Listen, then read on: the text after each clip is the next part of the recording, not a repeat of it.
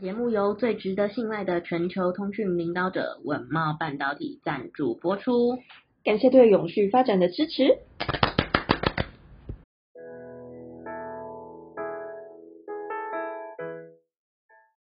欢迎收听 ESG This Week，我们每天会为您带来重要有趣的 ESG 永续新闻，希望透过本节目提高大家对 ESG 议题的认识，引导大家关注永续发展，共建世界公民新未来。我是 ESG 世界公民数位治理基金会的 Angela，我是 ESG 永续思维学院的 Helly，学院致力协助你在 ESG 变革中成为机会领先者。昨天因为基金会内部在整修，所以停更了一集，跟大家说声抱歉啦。不知道各位听众朋友有没有回去复习一下先前的新闻呢？今天准备为各位听众带来重量级的新闻哦。没错，第一个新闻是关于 COP28。气候峰会是每年全球最重要的一场永续盛会，将于十一月在杜拜举行的联合国 COP28 气候峰会主席 Sultan Al Jaber 呼吁关注捕捉煤炭、石油和天然气等使地球变暖污染的技术。他表示，在可以预见的未来，化石燃料将继续发挥作用，帮助满足全球能源的需求。然而，这样的宣言却也偏离了其他国家的呼吁。在去年就已经有八十多个国家在埃及举行的 COP27 上支持逐步去淘汰石油、煤炭和天然气的承诺。在三月的时候，欧洲国家也早已达成共识，在阐述 COP28 优先事项的文字中，去促进全球逐步淘汰化石燃料。科学家们更表示，世界应该尽一切努力将全球暖化保持在一点五度 C 以下。因此，面对联合国 COP28 气候峰会主席 Sultan 的呼吁，其不仅让 COP28 原先预计结束化石燃料时代的计划出现变数，也让人担忧无法兑现气候的承诺。没错，那这个部分其实确实呃是一个隐忧，我想我们也可以去持续的观察看看。那大家都知道，有时候法律是因为时代的变迁，或者是对特定领域的有所不足，而需要去修正或者是新增这样。嗯，所以各国各地，包含台湾，都在针对永续啦、环境的这些议题，一直不断去推出新的法条或是规范，希望能更符合在现代时空背景下的需求。嗯，没错。那接下来就是有关于加州对于柴油卡车有新的规则要祭出喽。美国的加州州长 Newsom 在二零二零年已签发行政命令，要求所有加州路上的中重型卡车在二零四五年转型成为零排放车种。那加州监管机构空气资源委员会也在二零二三年四月二十八号的时候批准了先进清洁队规则新法，要求二零三六年起禁售中重型的柴油卡车。在新法令规划上，预计在二零三五年会完成最后一里的运送。那拖车转型，二零三九年会完成商用卡车无卧铺连接车的转型，二零四二年会完成有卧铺连接车以及特种车辆的转型。嗯，在这边跟大家补充一下，什么是呃所谓的最后一里运送 （last mile delivery）。它是指说，从仓库的货架到客户门口的这个产品运输过程中，这个流程的最后一步。那换句话说，其实就是指包裹最终到达买方的大门的那一刻。但是最后一里运送除了是呃客户满意度的关键之外，其实是整个运送过程中最昂贵以及最耗时的部分。因为最后一轮的出货通常会涉及多次分货点以及分流站等等的呃因素。嗯嗯，没错没错。那这项新法的祭出啊，就是呃，如果说获得了联邦政府的批准的话，那不仅会领先全美，也将会是世界上第一个新售柴油卡车禁令。那并扩及要求呃零排放卡车、垃圾车、公共客运货车，还有其他中重型车辆的法令。但针对此新法，就是美国也有出现了反对的声音。像是美国卡车运输协会就表示，这个政策呢，它缺乏了弹性。那协会理事长暨执行长 Chris Spear 他更表示说，加州正在设定不切实际的目标和无法实现的时间表，将其成本会增加。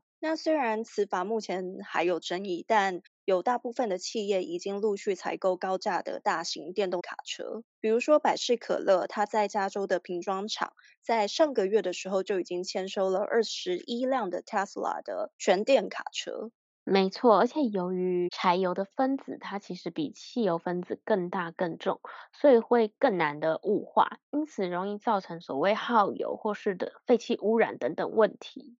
而且真的很臭，没错。因此，这项新政策其实也算是对嗯环境友善又进了一大步。虽然还有争议，但是如果可以顺利解决或是顺利落实的话，对，没错。那下一则新闻的话是这个 IDC，它公布说大概有三成的亚太企业将会积极的追踪 ESG 的成效。那根据 IDC 国际数据资讯当中最新的亚太永续监管法规趋势研究指出，由于国家政策和相关法规快速变化的驱动，近三年来亚太区永续和 ESG 相关技术产品和服务区域市场中的国家，大致可以被分成三种永续发展成熟度。第一个是先驱者，那再来是新兴领导者以及观察者。IDC 亚太区永续策略与科技研究总监 Melville Espejo 表示，被列为观察者的经济体多数仍处在计划中或发展倡议的早期阶段；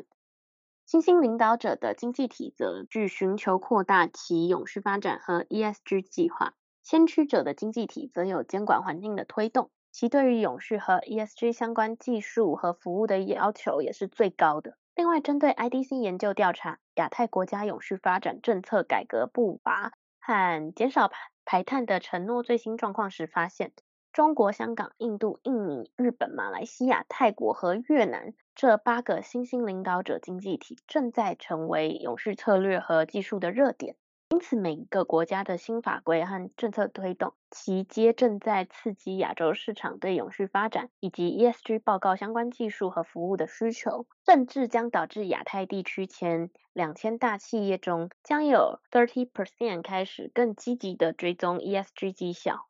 哇，那我觉得这是一件蛮好的事情嘛，因为这样算起来，大概是有至少六百家的企业会越来越重视 ESG 的绩效嘛。